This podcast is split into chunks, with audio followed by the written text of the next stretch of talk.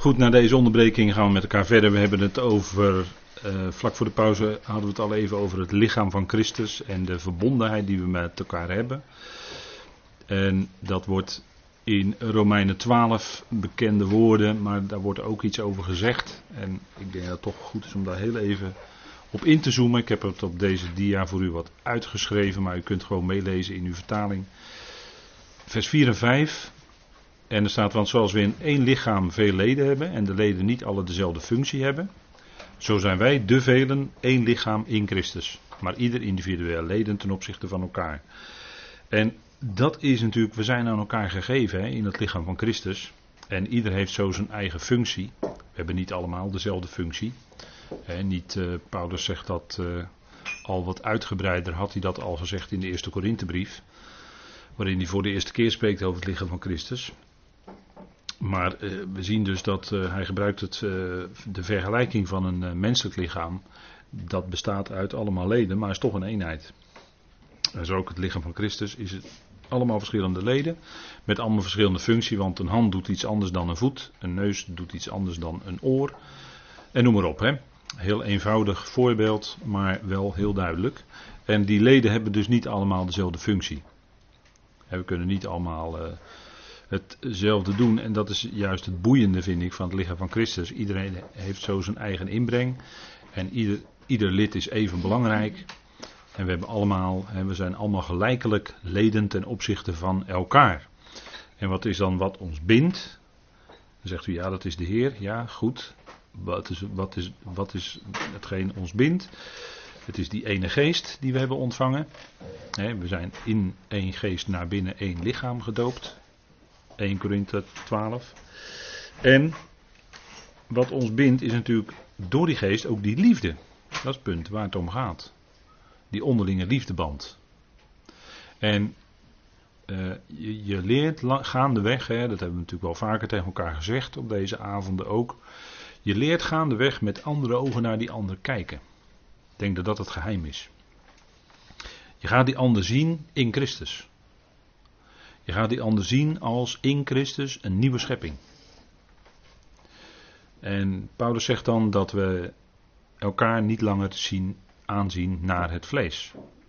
We zien die ander, die broeder en zuster, die zien we aan als iemand, en dat zegt Paulus in een heel specifiek verband in 1 Korinthe 8 bijvoorbeeld, als iemand voor wie Christus stierf. Besef dat wel even. Hè? Dus ieder lid van het lichaam van Christus is zo belangrijk dat Christus specifiek voor dat lid ook gestorven is. Niet alleen voor u, maar ook voor die ander. En dan zouden we rekening houden met elkaars zwakheden. In 1 Korinthe 8 heeft Paulus het daarover. Als het gaat om bijvoorbeeld het eten van vlees. Maar dat is maar één van de voorbeelden. Hè? Als dan die andere broeder of zuster door iets wat wij doen eventueel zouden raken, dan zouden we dat juist vermijden. Paulus zegt: Ik zou bij wijze van spreken voor de Aion geen, hè, mijn hele leven lang geen vlees meer eten. Om die broeder of zuster die daar misschien moeite mee heeft, om die te winnen. Om die uh, daarin dat stukje liefde betoon te doen. Als die ander daarin nog zwak is, dan, dan die liefde betonen. En, en zo met elkaar optrekken. Want anders zou het zelfs zo kunnen zijn, en dat gebruikt Paulus natuurlijk daar op een bepaalde manier, dat dan die broeder of zuster door jouw gedraging verloren gaat. Dat wil zeggen, verloren gaat voor het nu met elkaar omgaan als gemeenteleden. Dat moet je niet verabsoluteren, dat verloren gaan, maar zoals ik het zeg, in die band, waardoor die ander het niet begrijpt en dan wegblijft. Die zie je niet meer. En dat vind ik dan jammer. Als ik, dat vind ik ook jammer als je. En natuurlijk, eh, we, we weten niet alle overwegingen altijd. Maar je vindt het gewoon jammer als je op een gegeven moment mensen ziet verdwijnen en die zie je niet meer. Ik, dat is jammer. Het is fijner als die er wel bij zijn. En het kan natuurlijk allemaal zo zijn redenen hebben. En, en uh, daar wil ik op, op zich ook helemaal absoluut niks kritisch over zeggen. Alleen denk dan van jammer, want je bent aan elkaar gegeven en het is fijn om elkaar te ontmoeten. En dan hoop ik dat het dan ook echt ont, ja, daar komt die spatie, ontmoeten is. dus dat we niet elkaar dan onder druk zetten. En we hebben te maken met sterk en zwak. We hebben te maken met zus en met zo. De Heer ziet het hart aan. We zien elkaar aan in Christus. En daarin, er is een bekend gezegde, ik weet het niet of het letterlijk in spreuken staat. Maar een liefde, de liefde bedekt toch een, menigte van, van, van zwaktes. Laat ik het maar even zo vrij zeggen. De liefde. Want in Colossense, en dat, daar komen we natuurlijk nog op, in Colossense 3 staat toch, dan noemt Paulus hele wezenlijke dingen, dat en dat en dat, innerlijke mededogen, medelijden. En dan over dat alles doen we de liefde aan als de band van de volkomenheid. De band noemt hij dat, hè? we hebben het over verbinding, is de band van de volkomenheid. En ja, natuurlijk, ja, gemeenteleden, het zijn allemaal net mensen, ja, inderdaad, ja. Ja, dat zeg je natuurlijk wel eens tegen elkaar, of dat denk je wel eens. Maar er zou toch weer die liefde datgene zijn wat bepaalt. En het zou toch die liefde van God zijn die, die je dan het vermogen geeft om weer met elkaar verder te kunnen. Dat je zegt, ja, we gaan samen door die ene deur. En, en we, we houden elkaar vast, we zijn met elkaar verbonden. Dat is toch die band, hè? de band van de vrede. Het is de liefde. En, en dat is in de praktijk, dan zeg je ja, mooie woorden. Maar nu de praktijk, ja, zeker de praktijk. En die is weer barstig. Zeker. Zeker, dat is vaak niet makkelijk. En dan toch, toch blijft dat geheim, daar ben ik zo van overtuigd. Elkaar aanzien in Hem, in Christus. Dan zie je elkaar in de liefde aan. En, en dat is toch wat, wat boven alles uitgaat hoor. En kijk, Hij is ons hoofd hè. En, en Paulus zegt, we zijn medewerkers aan jullie blijdschap, zegt hij tegen de Corinthiërs. Tegen de Corinthiërs zegt hij, wij heersen niet over jullie geloof. Dat kunnen we helemaal niet. Maar we zijn medewerkers aan jullie vreugde. Paulus verheugde zich in die Corinthiërs. Ondanks alles wat hij in zijn eerste brief opzomde. Dat was heel wat. En dat moest hij schrijven. Maar ondanks dat alles was, wilde hij toch zich met die Corinthiërs verheugen. Want ze waren ook geroepenen. Ze waren ook in het lichaam van Christus. Lees die eerste, eerste hoofdstuk dan maar eens. Wat aan hen in rijkdom allemaal geschonken is. En vervolgens komt er een heleboel opmerkingen van Paulus. Allemaal nodig om te schrijven aan die gemeente. Zeker, zeker. Maar daarbovenuit, hij zet in dat eerste hoofdstuk neer. Die rijkdom in Christus. Jullie zijn allemaal geroepenen in Christus Jezus. En dat, dat is toch je band met elkaar. En die onderschikking, ja. Alles onderschikt hij onder zijn voeten, zegt hij in Efeze 1. Maar Christus is gegeven als hoofd boven alles aan de uitgeroepen gemeente. En dat is heel, dat is, dat is rijker kan niet. Hè? We hebben net gezien in Colossens 1 dat hij aan de top staat van alles. Dat hij de hoogste is van alles. Hij was de eerste. Eerstgeboren in dubbel opzicht. De, degene die het eerste door God geschapen was en in hem alles. Dus hij staat aan het begin, hij is de hoogste. En die Heer, die is aan de gemeente gegeven als hoofd. Nou, dat is, dat is groots, dat is rijk. En uh, Paulus zegt dan in Efeze 4, hè, als we ons aan de waarheid houden en elkaar lief hebben, dan groeien we samen naar dat hoofd toe. Naar dat, dat het enorme hoofd dat wat Christus is. Ja, dat is, uh, dat is, dat is geweldig hè. Kijk, en, en als het gaat om onze wandel, hè, dan in Efeze 4 zegt Paulus toch een aantal wezenlijke dingen. En dat is natuurlijk een bekend stukje. Maar dan noemt hij drie facetten. En daar wil ik toch weer bij inzoomen vanavond. hij noemt het eerste facet, Efeze 4, voor onze wandel. Waardig te wandelen, de roeping waarmee jullie geroepen zijn. Dat is een hele hoge roeping. Hoe dan wandelen? Het eerste begrip wat hij noemt is ootmoedigheid. Dat is een woord wat in het dagelijks leven, dat hoor je niet meer. En dat is denk ik heel tekenend ook. Maar ootmoedig, het grondbegrip in de grondtekst is laag. Tapeinon, dat is laag. Jij dus laag, net zoals de Heer, dat is ons voorbeeld in ootmoedigheid. Jij laag naar God en mensen toe. Wat houdt dat in? En dan zegt u ja, mooi woord ootmoedigheid, maar wat houdt dat nou in concreet? Dat je erkent dat Hij de plaatser is, dat Hij God is. En dat je Hem dus op de eerste plaats stelt in je leven. En gaat erkennen, hè, niet alleen kennen, maar erkennen, dat alles door Hem bewerkt wordt. Dat het niet gaat om jouw eigen werken. En dat je vanuit het besef, ik ben lid van het lichaam van Christus, dat je de, de gevoelens van anderen respecteert.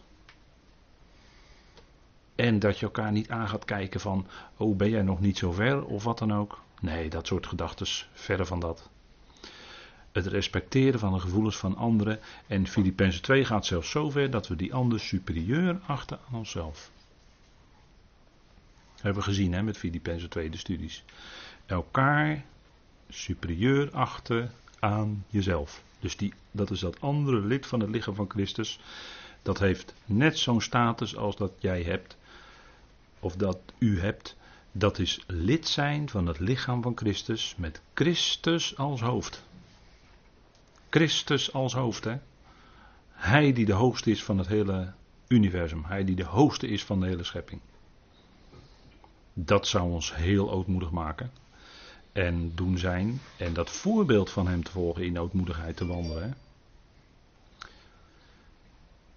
Dat is ootmoedigheid. Dat is het eerste wat Paulus noemt voor onze wandel ten opzichte van elkaar. Ootmoedigheid. Niet hoog, maar laag dus. Hè? Die ander op het oog hebbend. En het tweede facet wat hij noemt is zachtmoedigheid. Zachtmoedigheid. Met alle ootmoedigheid, met zachtmoedigheid. Dat, is niet, dat is geen zwakheid, zachtmoedigheid. Dat, dat denken mensen wel eens als ze dat woord horen. Dat komt denk ik door het Nederlandse woordje zacht. Maar zachtmoedigheid vanuit de schrift is, dat is geen zwakheid. Want je kunt heel zachtmoedig zijn. Maar als het gaat om de waarheid, ja, in alle zachtmoedigheid, maar die waarheid, dat blijft staan. Dat is de waarheid van Gods woord. Daar, daar kun je niks aan, daar valt niet aan te, daar kun je niet mee, uh, ja, hoe moet je dat noemen? Sjoemelen, ja. Ik dacht aan een ander Jiddisch woord, maar, maar dat kun je niet, dat kun je niet, die waarheid niet verspelen. En dat kun je in alle zachtmoedigheid doen. En op een gegeven moment dan ook accepteren dat misschien aan een ander lid van het lichaam van Christus kennelijk door de Heer wat meer is toebedeeld dan aan jou. Dat kan, dat kan. En daarin zouden we zachtmoedig zijn. Zachtmoedigheid, als je dat een beetje naloopt zo, dan is het ook, en, en dat is uh, zachtmoedigheid. Paulus heeft op een gegeven moment in, in 2 Timotheusbrief over zachtmoedigheid in lijden. Dat zeker dat, je, dat wil zeggen dat je het lijden accepteren kan zonder te murmureren. Moeilijk woord, hè? Murmureren, moeilijk om uit te spreken. Maar dat lijden accepteren in je leven, dat is, dat is een stuk zachtmoedigheid. Zachtmoedigheid in lijden. En als je dat merkt bij medegelovigen, dan op mij maakt het altijd een enorme indruk hoe mensen, in, hoe mensen dan dat lijden met God kunnen ondergaan. Dat, dat, ja, dat, dat spreekt me aan, dat, dat maakt indruk op me. En dan denk ik wel eens, ja, als, als je nou zelf in die situatie zou komen van lijden, in die situatie specifiek van lijden, wat die ander dan meemaakt. Hele weg hoor, hele weg voor sommigen. Hele weg. En, en verdrukking, verdrukkingen ondergaan zonder klagen, zoals de Heer was. Hè? De Heer onderging verdrukkingen zonder dat hij daarover klaagde. Hij sprak er wel met vader over. En we lezen in Hebreeën 5 dat het was soms onder luid geroep en tranen. Maar dat was met vader. In de binnenkamer, om het zo maar te zeggen. Maar verder verdrukking zonder te klagen ondergaan. Dat is wat hoor, dat is wat. Dat is niet, dat is niet makkelijk gezegd. Dat, is, dat zijn moeilijke dingen. En, en, en nog zo'n punt, hè, wat ik dan bij een, bij een uh, fijne uitlegger van de schriften las ik dat. Onrechtvaardigheid aanvaarden zonder rebellie. Dus het onrecht lijden. Paulus vraagt het ook aan de Corinthiërs. Die hadden rechtszaken tegen elkaar voor de wereldlijke rechter. Waarom, waarom lijden jullie niet liever onrecht? Maar waarom ben je nou zo bezig zoals de wereld bezig is, elkaar voor de rechter te slepen? Waarom leid je niet liever dat onrecht?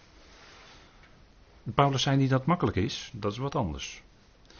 Maar dat is wel de weg van het evangelie, waarin de Heer zelf ons voorbeeld is, die ook onrecht werd aangedaan. vlak voor zijn kruisiging, dat was, dat was een aanfluiting, dat was geen rechtszaak, dat was flut. Dat was maar één, één bedoeling, was het om hem veroordeeld te krijgen. Dat was groot onrecht wat hem werd aangedaan. Pilatus zei toch ook: Ik vind geen schuld in deze mens. Nee, hij had groot gelijk. Hij had, had helemaal niets op zijn kerfstok waarvoor hij gekruisigd zou moeten worden. Dus dat hij gekruisigd werd was een groot onrecht. Van die kant bekeken. En de Heer onderging het. Hij zweeg. Ja, en daarvoor is kracht nodig hoor. Want je hebt wel eens situaties waarin je, waarin je merkt dat je onrecht wordt aangedaan en dan van binnen ben je verontwaardigd. Natuurlijk, dat is een hele menselijke reactie. Maar om dan niet te reageren, daarvoor is kracht nodig. En die kracht heb je niet uit jezelf, als je dat eronder kan houden. Maar dat is die kracht, dat is die liefde van God. Dat daar waar je misschien het uit zou willen roepen, en je verontwaardiging aan iedereen bekend zou willen maken, dat je zwijgt en dat je het met vader bespreekt. Je verontwaardiging eronder houden wanneer je voelt dat je onverdiend lijdt. En die situatie die zijn er in je leven. Dat je ten onrechte lijdt. En dan het onrecht toch lijden. Ja, dat is, dat is geen makkelijke weg. Maar dat is het, het lijden. Hè? Dat, is het, dat heeft te maken ook met het uitgekozen zijn. Gaat u maar vragen aan, het, aan leden van het volk Israël. Wat het betekent om uitverkoren te zijn, om uitgekozen te zijn. Wat voor een leidersweg is dat geweest, zeg, afgelopen 2000 jaar? Is onvoorstelbaar, wat een discriminatie. Ja.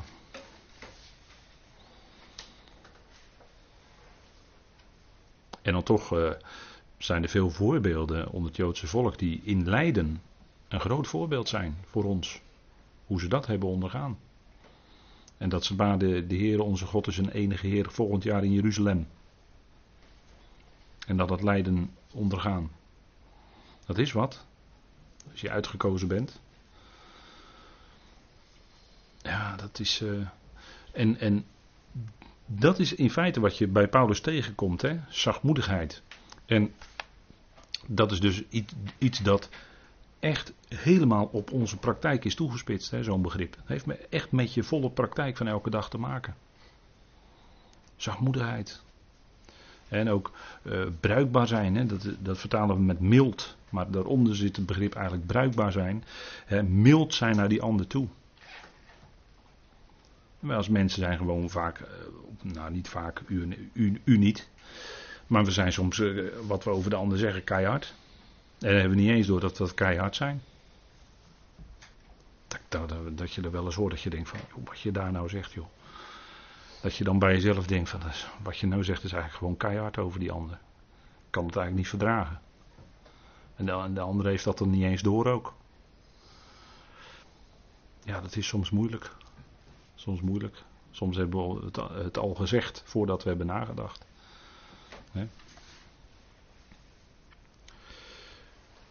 Een derde aspect wat Paulus noemt in Efeze 4 is geduld. dat, dat komt regelmatig naar voren. Maar dat is natuurlijk belangrijk. Dat is, dat is echt voor je praktijk van elke dag hoor, geduld. We zijn vaak ongeduldig met mensen, we zijn ongeduldig zus, we zijn ongeduldig zo en vandaag moet het klaar. Of, eh, als er iets gevraagd wordt, dan moet het gisteren al gedaan zijn en noem alles maar op. Zo zit de maatschappij een beetje in elkaar bestel een pakketje en dat moet dan eigenlijk de volgende dag bezorgd worden. En als het een dag later is, dan worden we al ongeduldig. Ja, we zijn natuurlijk verwend wat dat betreft tot en met. Maar dat zijn maar simpele voorbeeldjes. Hè. Maar geduld, hè, dat de, de uitlegger die ik hiervoor uh, las, was, die zei, dat betekent wachten op God. En wij anticiperen vaak. Wij lopen voor de fanfare uit. Hè. We lopen voor de muziek uit. Wij zullen het wel even regelen. We hebben niet door dat we naar God voor de voeten lopen. wij, wij regelen het wel allemaal, ja hoor. Je hebt niet door wat je doet. Wacht nou eens even. Wacht nou eens even. Geduld.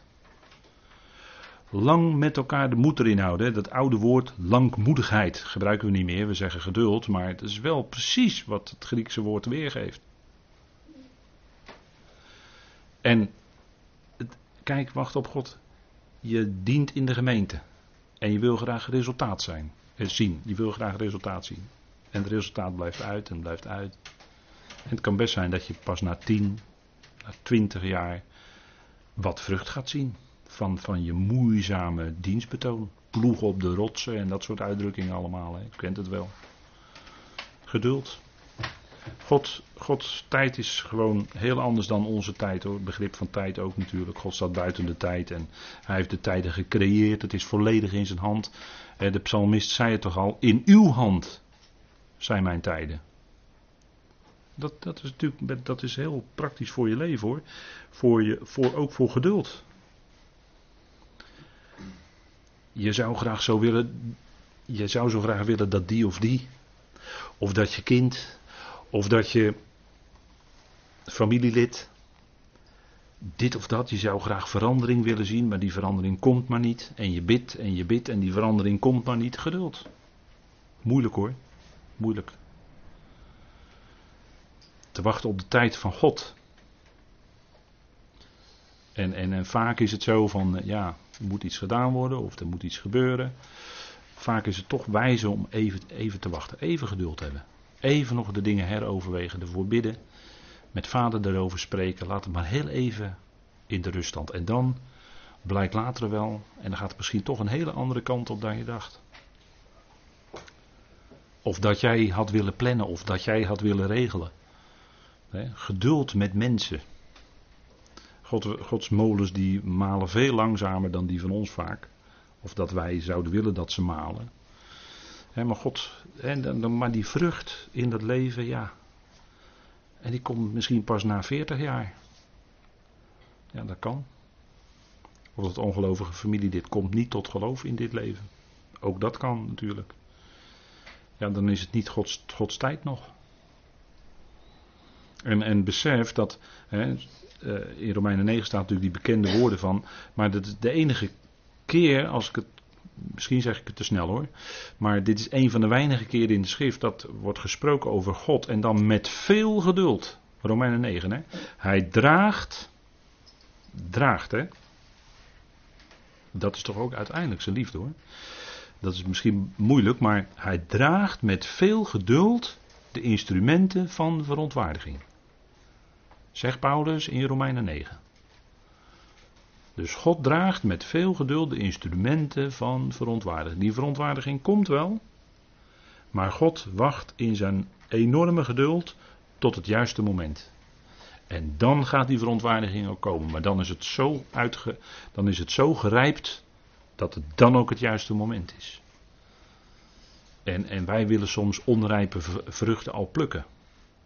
Maar laat die vrucht maar rijpen. En daar is tijd voor nodig. Dat zie je in de natuur ook. Als in het voorjaar de bloesems komen, is er nog geen vrucht. Nee, je moet wachten. Dat doet de, de, de, de, uh, de agrariër doet dat ook, zegt eh, de schrift. Die wacht op de juiste tijd dat de vrucht volgroeid is, dat die goed is om, om geplukt te worden. Of om geoogst te worden. Daar is geduld voor nodig. Eh, de agrariër heeft geduld. Ik meen dat Jacobus dat zegt. En zo is het ook als we, als natuurlijk, dat is natuurlijk een voorbeeld uit het dagelijks leven, uit de natuur. Hè? Maar zo werkt het natuurlijk ook bij mensen onderling. Hè?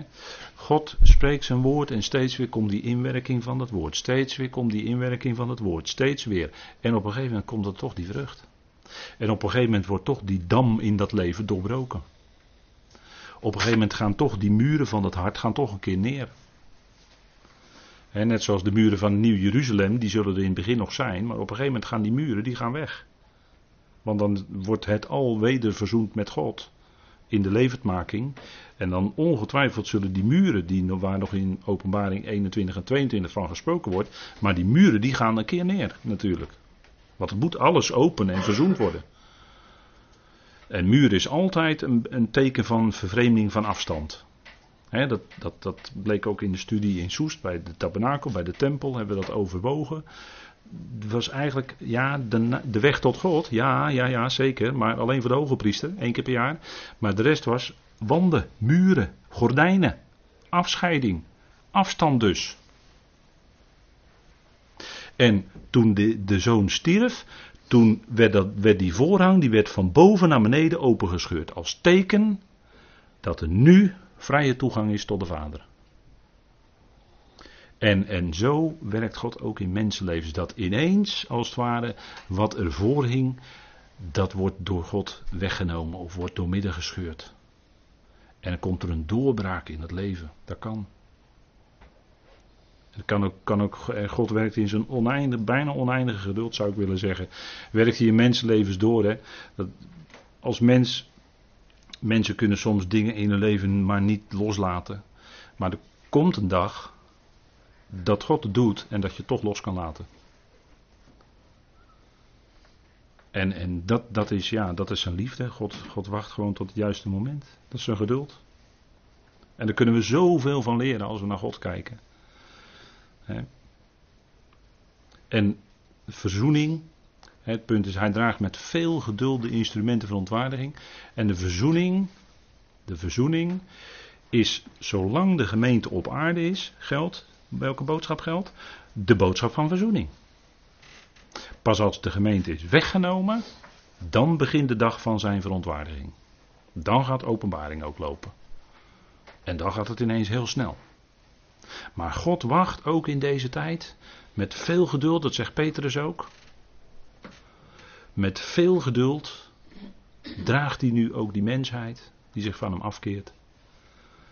En hij, hij wacht met veel geduld tot het juiste moment. En dan is ook exact het juiste moment. Maar oh, wat is het moeilijk om te wachten tot het juiste moment. Daar is zoveel geduld voor nodig. En geduld hebben, daar is ook kracht voor nodig. Liefde. Die kracht van zijn liefde. Dat je geduld kan hebben. Dat heb je toch ook met je kind. Als je je kind opgroeit, dan begint het heel klein en die, het kind weet niet wat hij doet. En uh, moet je helemaal opvoeden, alle dingetjes bijbrengen die nodig zijn. En, en, maar wat je voor ogen staat als ouder is dat het een, later een mens wordt die gewoon volwaardig goed kan functioneren in de maatschappij. En eh, jij hebt geduld als ouder totdat dat zover is. En dan komt de peuterpuberteit en dan, worden, groeien ze op en dan komt de puberteit en uh, allemaal moeilijke fases waar ze doorheen gaan. Maar als ouder heb je daar geduld mee. Het is je kind. En, en er staat je als, als ouders dan iets voor ogen wat je fijn vindt dat je kind zou kunnen bereiken. Ja, er is veel geduld voor nodig. Zo, en dat is maar een heel klein voorbeeldje hoe God dan veel groter met ons omgaat. En dat is een prachtig voorbeeld voor hoe we dan ook met elkaar in het lichaam van Christus kunnen omgaan. En dan is niet. Uh, en ja.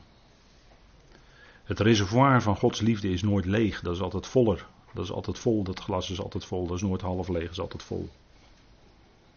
En in je leven kan je wel zeggen van ja, nou bij mij. Uh, nou laat je dan weer vullen met die liefdevolle woorden van vader. Zodat het in je hart werkt. En dat het je hart verandert naar die ander toe. Gebed is daarin, weten we, het geheim. Bid voor die ander en dan verander jij naar die ander toe. Dan word je opener naar die ander. Dan kun je wel met die ander omgaan. En dan gaan die muren van je hart die je had, die worden afgebroken. En, en uh, dat, dat, is het, dat is het werk wat God doet. Goed, ik wil het hierbij laten voor vanavond.